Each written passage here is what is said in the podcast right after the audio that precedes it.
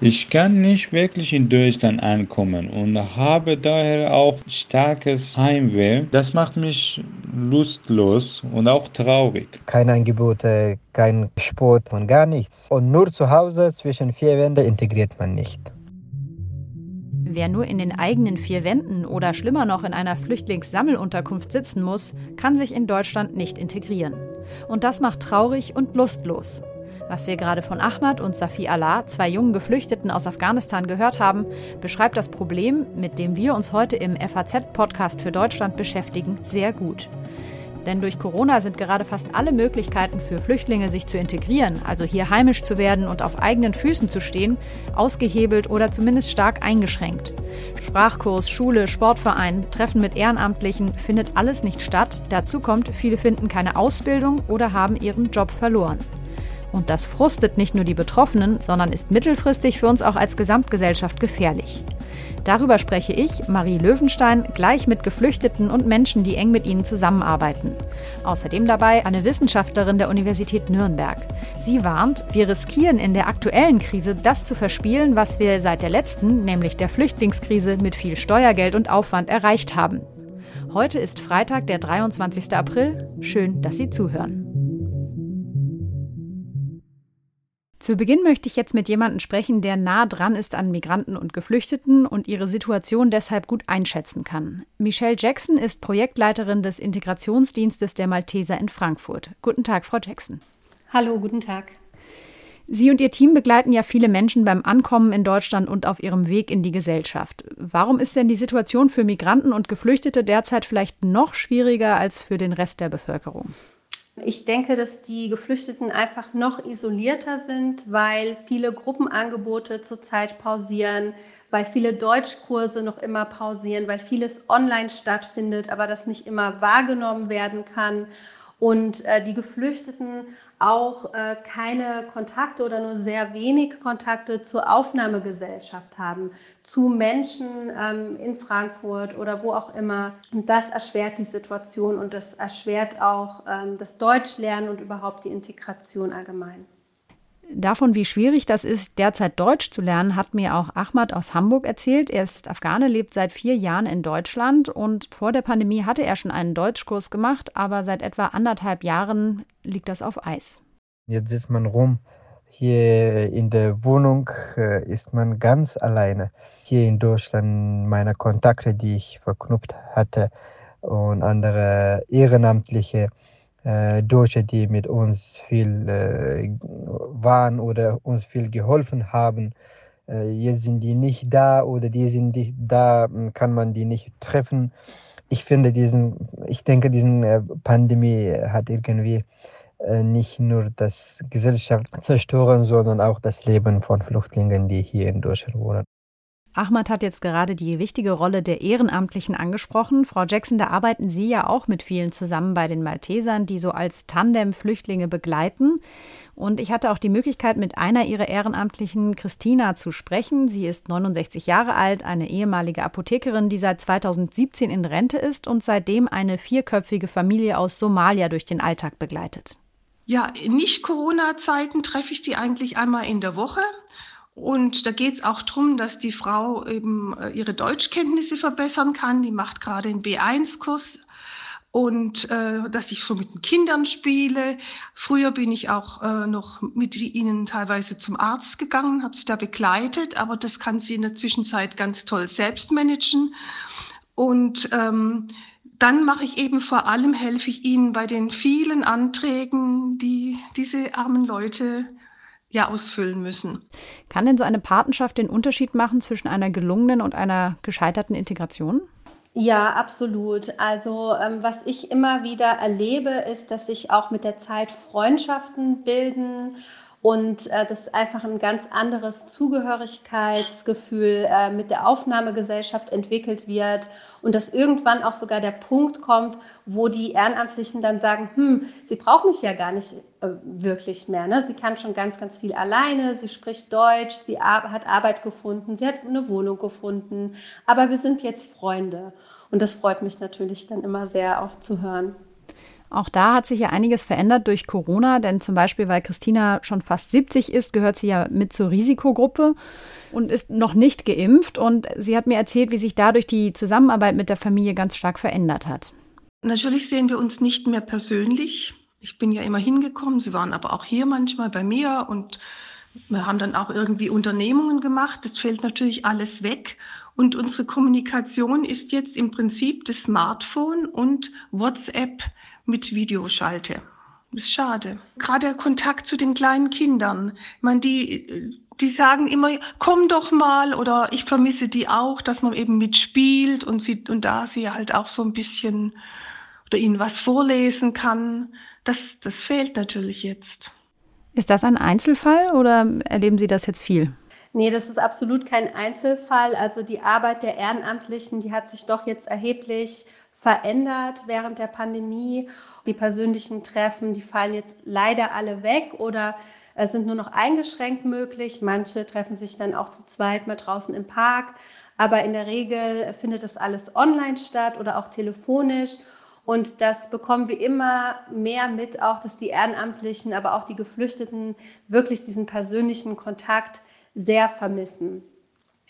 Und hinzu, ja, hinzu kommt auch noch, ähm, dass viele Online-Angebote auch gar nicht so genutzt werden können, weil viele einfach auch keinen äh, Zugang zu WLAN haben. Auch in den Unterkünften gibt es nicht immer WLAN und ähm, dass es dann gar nicht so einfach ist, ähm, sich dann auch online zu treffen. Da haben Sie jetzt ganz viele Punkte angesprochen, von denen mir auch ein Geflüchteter, Safirallah Miramat, erzählt hat. Er ist 26 Jahre alt, kommt ursprünglich aus Afghanistan, lebt jetzt in Frankfurt. Er hat mir auch erzählt, wie sehr ihm der persönliche Kontakt zu Deutschen momentan fehlt. Ja, ich hatte schon Kontakt zu deutscher Familie. Durch Corona kann ich sie seit einem Jahr nicht mehr besuchen. Telefone und WhatsApp hm, ersetzen mir nicht den persönlichen Kontakt. Es ist so schwer, Freunde zu finden. Da hört man ja auch heraus, dass es schon auch eine große emotionale Belastung ist, diese Isolation, die da im Moment stattfindet. Ja, wie wirkt sich das aus bei den Menschen, mit denen Sie zusammenarbeiten? Ja, absolut. Ähm, das ist eine sehr große Belastung. Das ist sehr, sehr schwierig. Es gibt mehr Depressionen, es gibt mehr Ängste, mehr Sorgen, auch Existenzängste.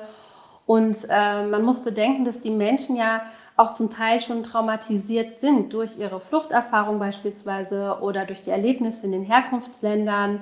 Und äh, da gab es tatsächlich auch den ein oder anderen Fall bei uns, wo wir dann professionelle psychologische Unterstützung auch einholen mussten.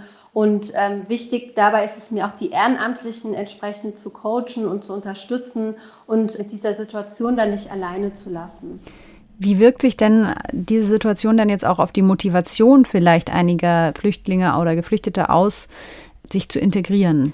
Ähm, also die Motivation ist auf jeden Fall da. Die Bedürftigkeit ist auch größer denn je. Nur ähm, die Bedingungen sind erschwert. Also das ist die Schwierigkeit darin, dass man unter den erschwerten Bedingungen ähm, weiter auch noch motiviert bleibt.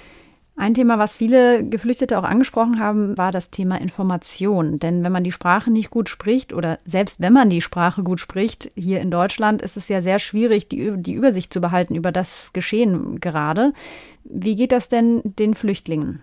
Also Zugang zu Informationen ist extrem wichtig. Auch das hat ja auch was mit äh, Zugang zum Internet zu tun, aber auch überhaupt Zugang zu Informationen, auch in der Muttersprache, auf Arabisch, auf Kurdisch, auf Türkisch.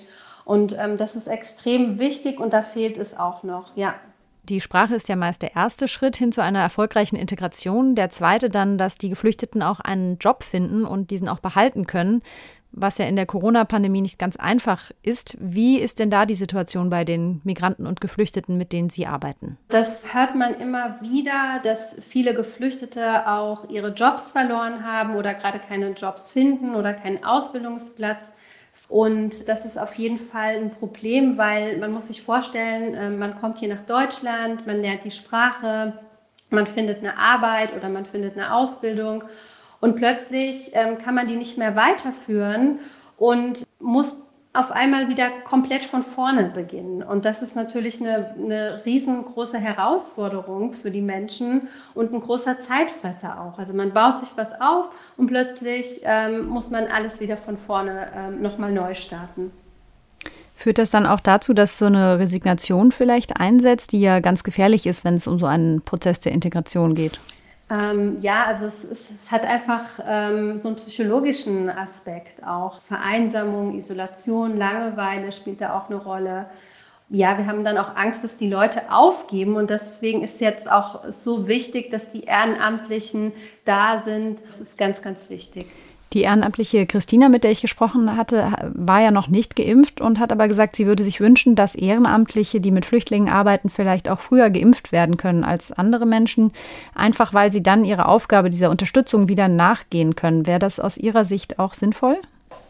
Ja, absolut. Also ähm, ich denke, wichtig ist einfach der persönliche Kontakt und je öfter und je schneller man sich wieder auch persönlich treffen kann, ähm, desto besser.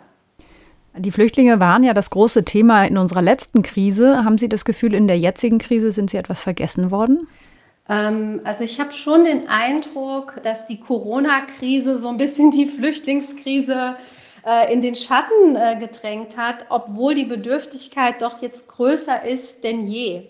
Was wünschen Sie sich denn abgesehen davon von Staat und Gesellschaft an, ich sag mal, Hilfestellungen, um die Integration oder Ihre Arbeit auch in Zeiten von Corona weiterführen zu können? Ja, also wichtig ist die Digitalisierung, nicht nur die Digitalisierung in den Schulen, sondern auch in den Unterkünften. Was ich auch sehr wichtig finde, ist Nachhilfe, dass die Kinder unterstützt werden beim Homeschooling. Und jetzt abgesehen von diesen praktischen Dingen wünsche ich mir auch Menschlichkeit einfach, dass trotz dieser sozialen Distanz, dass man die Nähe zu den Menschen bewahrt. Und das ist, denke ich, auch das, was den Integrationsdienst bei uns ausmacht. Frau Jackson, vielen Dank für das Gespräch. Gerne. Ein ganz wichtiger Baustein bei der Integration von Geflüchteten und auch anderen Migranten sind sogenannte Integrationskurse. In denen lernt man die deutsche Sprache, aber auch alles Mögliche darüber, wie die deutsche Gesellschaft und Kultur funktioniert. Die Kurse sind teilweise auch verpflichtend, zum Beispiel für eine Einbürgerung oder auch die Verlängerung der Aufenthaltserlaubnis in Deutschland. Koordiniert werden sie vom Bundesamt für Migration und Flüchtlinge, kurz BAMF, und dort zuständig für diesen Bereich ist Benjamin Beckmann, der jetzt mit mir verbunden ist. Hallo. Hallo. Diese Kurse finden ja in der Regel in den Volkshochschulen oder in irgendwelchen anderen Schulträgern vor Ort statt und natürlich in Präsenz. Wie hat sich das denn jetzt durch Corona geändert? Ja, auch wir hatten natürlich sehr unter den Pandemiebedingungen zu leiden. Sie können sich vorstellen, dass auch die Integrationskurse genauso wie die Schulen äh, zwischenzeitlich vollständig den Betrieb einstellen mussten. Das ist sehr unterschiedlich äh, deutschlandweit. Auch hier ist der äh, Flickenteppich groß. Es gibt nach wie vor Gegenden, in denen die Kurse problemlos durchgeführt werden können. Es gibt aber auch viele, viele Gegenden, in denen das einfach das Pandemiegeschehen nicht zulässt und entsprechend äh, keinerlei Präsenz möglich ist. Und wie Sie sich vorstellen können, ist Sprache lernen, wenn ich das statt in Präsenz in einem digitalen Format machen möchte, möglich, aber natürlich schwieriger und vor allem schwer bei Menschen, die wirklich ganz von Null anfangen oder sogar noch alphabetisiert werden müssen, also keine Schriftzeichen gelernt haben. Das im digitalen Format durchzuführen, ist natürlich sehr, sehr herausfordernd. Welche Situationen sind jetzt dadurch entstanden? Also für die einzelnen Geflüchteten auch? Wir sehen schon, dass nach wie vor die teilnehmenden Zahlen deutlich hinter dem aus den vergangenen Jahren zurückbleiben und hoffen sehr, dass sich die Lage auch hier bald entspannt und wir wieder stärker in das klassische Präsenzformat zurückkehren können. Mit welchen Schwierigkeiten, ich sag mal technischer Natur, sind Sie denn da auch konfrontiert? Nun, das sind ganz ähnliche, wie man sie auch aus den allgemeinbildenden Schulen kennt. Das heißt, auch hier klappt es sehr, sehr gut an den Stellen, wo die Träger eine entsprechende digitale Ausstattung haben, die Lehrkräfte schon damit vertraut sind und natürlich auch die Teilnehmenden eine gewisse technische Affinität mhm. mitbringen. Schwierig wird es dann, äh, wenn es an einem dieser Bausteine fehlt. Und das ist natürlich ganz besonders der Fall bei der teilnehmenden Kategorie, die vielleicht erst sehr kurz in Deutschland ist, noch überhaupt keinen Spracherwerb begonnen hat. Wenn natürlich jemand an dem Punkt ist, wird es sehr, sehr schwer, selbst unter besten Rahmenbedingungen ihn in einen Kurs sinnvoll in digitalem Format hineinzubekommen. Ein Problem, was wir ja auch aus den Schulen kennen, ist, dass nicht in allen Familien auch die digitale Ausstattung da ist. Also, dass es auch an Geräten fehlt, dass es an WLAN im Zuhause fehlt, also vielleicht auch in den Sammelunterkünften gar nicht die Möglichkeit ist, sich zurückzuziehen oder eben die digitalen Geräte fehlen. Ja, welche Situationen entstehen da? Das ist uns natürlich auch klar, dass das an verschiedensten Stellen wahnsinnig schwierig ist. Deswegen haben wir den Trägern große Möglichkeiten eingeräumt, in verschiedenen Kursmodellen äh, ihre Kurse anzubieten, dass sie zusätzlich von uns eine Zulage pauschal erhalten, mit der sie zum Beispiel auch digitale Geräte, Endgeräte für die Teilnehmenden finanzieren können dass sie im Einzelfall Teilnehmenden, die keine Chance haben, von zu Hause aus teilzunehmen, zumindest die einzeln in die Kursräume mal kommen und von dort aus alleine teilnehmen. Mhm also von unserer Seite aus versuchen wir wirklich alles äh, dort zu unterstützen, was es an Ansätzen der Träger gibt, äh, das System am Laufen zu halten, äh, damit wir eben möglichst viele Teilnehmende erreichen, auch wenn das natürlich, das gehört zur Wahrheit dazu, einfach schwierig ist und wir sicher nicht alle und jeden erwischen können. Ich stelle mir ja auch vor, dass gerade wenn man die Sprache noch nicht spricht, gerade wenn man hier neu im Land ist und vielleicht auch die digitale Ausstattung nicht die beste ist, die man besitzt, dann die Motivation leidet, an einem solchen Kurs teilzunehmen. Können Sie etwas sagen über die Abbrecherquoten? Gibt es viele Leute, die den Kurs nicht mehr weitermachen? Nein, das kann man so nicht sagen, weil wir natürlich gerade noch in einer Situation sind, wo viele Kurse einfach generell unterbrochen sind, weil es vor Ort untersagt ist. Das heißt, wenn wir in den Statistiken sehen, da führt ein Kurs, wird nicht fortgeführt, ist noch nicht klar, ob der wegen Corona jetzt pausiert oder aus anderen Gründen. Da können wir leider noch nicht tiefer hineinschauen. Es ist naheliegend, dass wir unter den gegebenen Umständen nicht alle erreichen. Deswegen ist es auch für uns eben wichtig, dass es so bald wie möglich wieder weitergeht in Präsenz, damit wir möglichst niemanden verlieren. Was heißt denn verlieren? Die Gefahr, die wir hier haben, ist natürlich, dass die Leute den Anschluss verlieren, die Sprache, die sie gerade eben gelernt haben, dass das wieder wegbricht und man ein Stück weit wieder von vorne anfangen muss mit ähm, dem Erlernten. Welche Folgen könnte das denn für den einzelnen Flüchtling haben, wenn er eben nicht an diesem Kurs weiter teilnehmen kann oder auch einfach die Motivation dann nicht mehr aufbringt, da weiter mitzumachen? Naja, es äh, verschiebt sich alles. Wir hatten ja in der Vergangenheit da sehr, sehr erfreuliche Zahlen, die gezeigt haben, dass sich die Menschen sehr schnell sowohl in die Gesellschaft als auch in den Arbeitsmarkt integrieren. Und es ist absehbar, dass wir in einigen Jahren sagen werden, da gab es eine Corona-Delle, da haben sich die Lernbiografien einfach gestreckt und es hat länger gedauert, bis der oder diejenige hier wirklich angekommen ist. Was bedeutet das denn dann für die Gesamtgesellschaft, eine solche Delle? Naja, wir müssen natürlich aufpassen, dass wir hier nicht das eigentliche Ziel, was die Integrationskurse ja verfolgen, äh, den zuwandernden Menschen einen schnellen Einstieg in die deutsche Gesellschaft zu ermöglichen, in Einzelfällen verfehlen. Und je länger jemand sich in Deutschland aufhält, ohne an diesem Erfolg teilzuhaben, desto schwieriger wird das natürlich, das noch nachzuholen. Hm. Gibt es Dinge, die Sie sich vielleicht von politischer Seite wünschen, die noch vorangetrieben werden könnten, damit diese Delle nicht ganz so tief wird? Wir leiden natürlich auch darunter, dass es hier höchst unterschiedliche Regelungen in den Ländern und in den Kommunen gibt.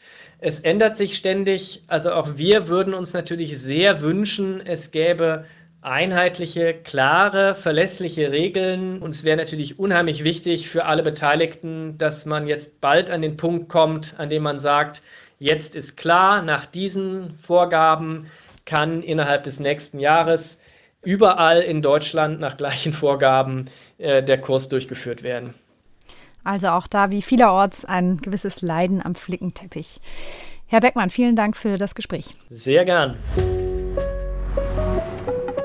Mit der Frage, wie sich die Corona-Krise auf die Migration und auch auf Geflüchtete auswirkt, hat sich jüngst ein Team der Universität Erlangen-Nürnberg beschäftigt und auch dazu eine Studie veröffentlicht. Darüber spreche ich jetzt mit Frau Professor Bendel. Hallo. Hallo. Das Thema hat ja sehr viele Aspekte, die Sie auch in Ihrer Studie untersucht haben. Vielleicht beginnen wir mal mit dem Migrationsfluss selber nach Deutschland. Wie hat sich der denn durch die Corona-Pandemie verändert?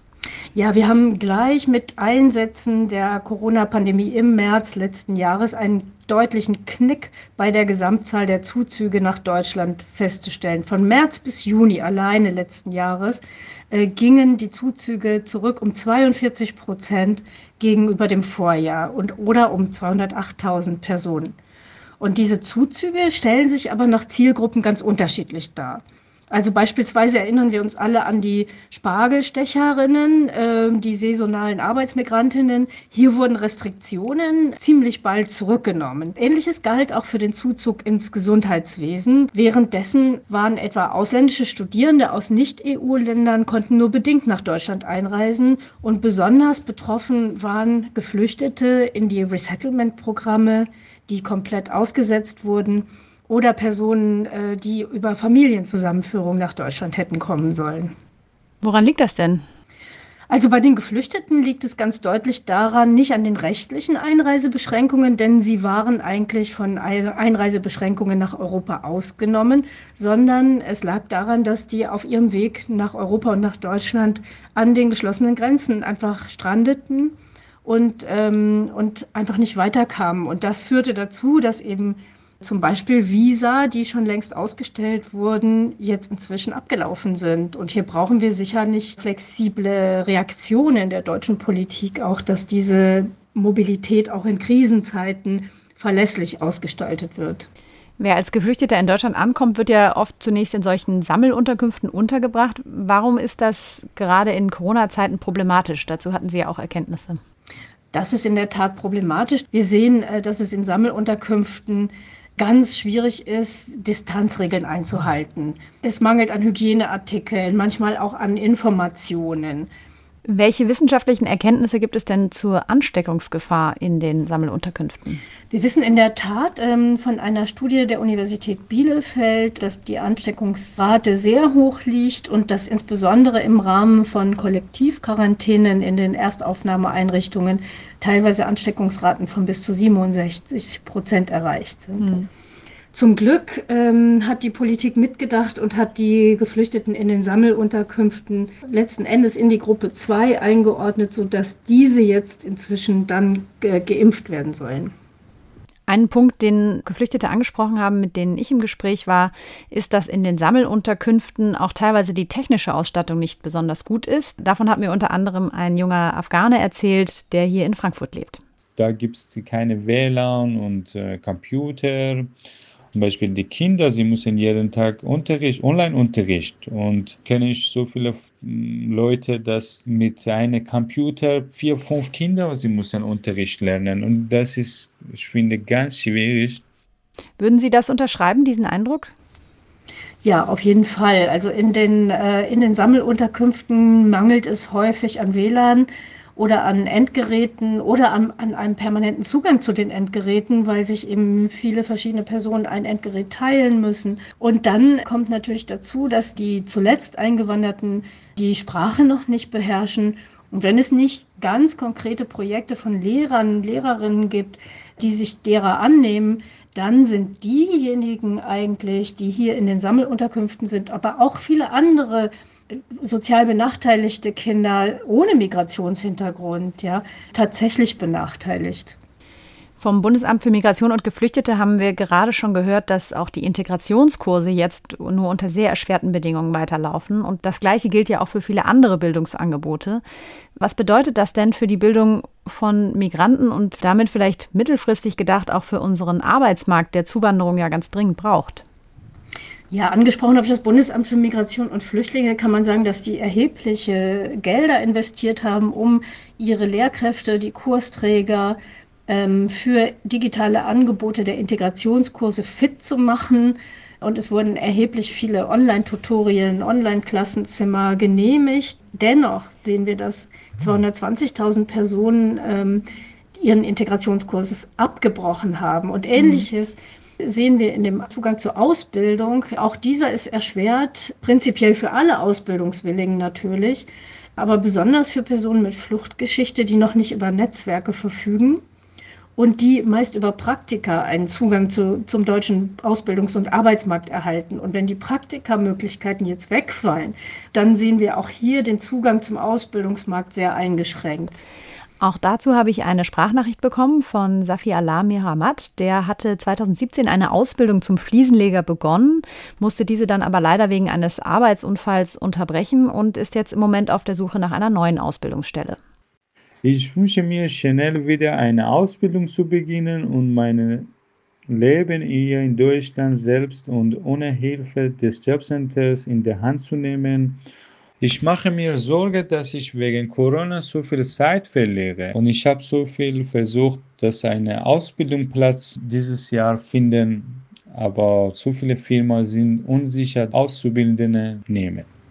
Ja, ganz genau so ist es. Ne? Die gerade kleine und mittlere Unternehmen sind sich nicht sicher, wie ihre Geschäfte weitergehen, äh, trauen sich dann nicht, Praktikanten oder Auszubildende einzustellen und hier muss man sagen, dass ganz wichtig ist, dass Programme und Projekte zur Förderung der Ausbildung gerade mit äh, Blick auf die dringend benötigten Zugänge in das duale Ausbildungssystem wichtiger sind als je zuvor.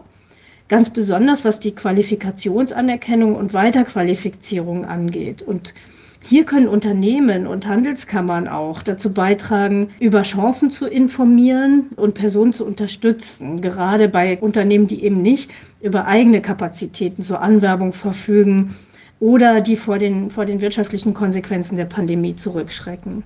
Wie sieht es denn um die Arbeitslosenquote unter den Migranten aus? Auf dem Arbeitsmarkt sieht man sehr deutlich, dass sich die Auswirkungen der Pandemie besonders deutlich gezeigt haben und sie betreffen tendenziell Arbeitnehmerinnen mit äh, Migrationserfahrung und darunter nochmal vor allem jene mit Fluchterfahrung in verstärktem Maße. Denn wir wissen, dass das diejenigen sind, die in besonders gefährdeten Berufen äh, tätig sind, etwa in der Gastronomie, in der Hotellerie, also in solchen äh, Berufen, die als erste von der Pandemie betroffen wurden. Da haben wir gleich im März 2020, zwischen März und Juli gesehen, im letzten Jahr, dass die Arbeitslosenquote unter Drittstaatlerinnen in Deutschland gleich um 5,2 Prozent stieg und davon nochmal um 13,4 Prozent bei Personen aus den typischen Asylherkunftsländern. Hm. Nun könnte man ja sagen, gut, Corona macht es schwieriger für alle, eben auch für Migranten und Geflüchtete. Sie schreiben in Ihrer Studie ja aber, dass Migranten systemrelevant sind äh, und deswegen auch ein besonderes Augenmerk brauchen. Was meinen Sie damit? Ja, die Corona-Pandemie hat überdeutlich gemacht, dass Migrantinnen und Geflüchtete besonders häufig in systemrelevanten Berufen wirken. Ne? Sie sind sehr häufig ähm, in, ähm, im öffentlichen äh, Nahverkehr unterwegs. Sie sitzen an den Supermarktkassen, aber sie sind eben auch sehr häufig im Gesundheitssystem aktiv. Und, äh, und das hat die Corona-Pandemie deutlich gemacht. Und hier sollten wir viel mehr wertschätzen, was Migrantinnen und Migranten oder Menschen mit Migrationshintergrund eigentlich auch zur Aufrechterhaltung des Systems geleistet haben und noch leisten. Ohne die hätten wir das gar nicht geschafft. Wenn Geflüchtete jetzt nicht weiterkommen in ihrer Integration, wenn äh, Migranten die Sprache nicht lernen, ihre Ausbildung nicht weitermachen können, dann hat das ja auch direkte Auswirkungen auf den Arbeitsmarkt möglicherweise. Und äh, der braucht ja die Zuwanderung. Was würden Sie da sagen? Ja, ganz richtig. Wir müssen hier absolut aufpassen, im Arbeitsmarkt, aber auch in allen anderen Bereichen, dass wir hier nicht das Kind mit dem Bade ausschütten und dass wir nicht die Errungenschaften in der Integration, die wir in den letzten sechs, sieben Jahren ja erzielt hatten, versanden lassen. Wir müssen hier entsprechend gegensteuern, damit die Integration, die ja kein Sprint ist, sondern ein Marathon, nicht irgendwo versandet. Frau Professor Bendel, vielen Dank, dass Sie die Ergebnisse Ihrer Studie mit uns geteilt haben. Sehr gerne. Zuwanderer und Geflüchtete. Sie sind, so sagt es Petra Bendel von der Universität Nürnberg-Erlangen, nicht nur Menschen, die aus Gründen der Solidarität unser besonderes Augenmerk benötigen, sondern auch, weil sie unser System am Laufen halten, sei es im Gesundheitswesen, an der Supermarktkasse oder zum Beispiel als Busfahrer. Dazu kommt, was wir von Experten schon in der Folge vom vergangenen Freitag gelernt haben. Als Land mit alternder Gesellschaft und Fachkräftemangel brauchen wir auch in der Zukunft Migranten, um unser Rentensystem finanzieren zu können. Und das umso dringender, je mehr Geld die Bekämpfung der Corona-Krise jetzt kostet. Dass die Pandemie die Integration in Deutschland möglicherweise um Jahre zurückwirft, das können wir uns also eigentlich weder menschlich noch wirtschaftlich leisten. Mein Name ist Marie Löwenstein. Vielen Dank fürs Zuhören und bis zum nächsten Mal.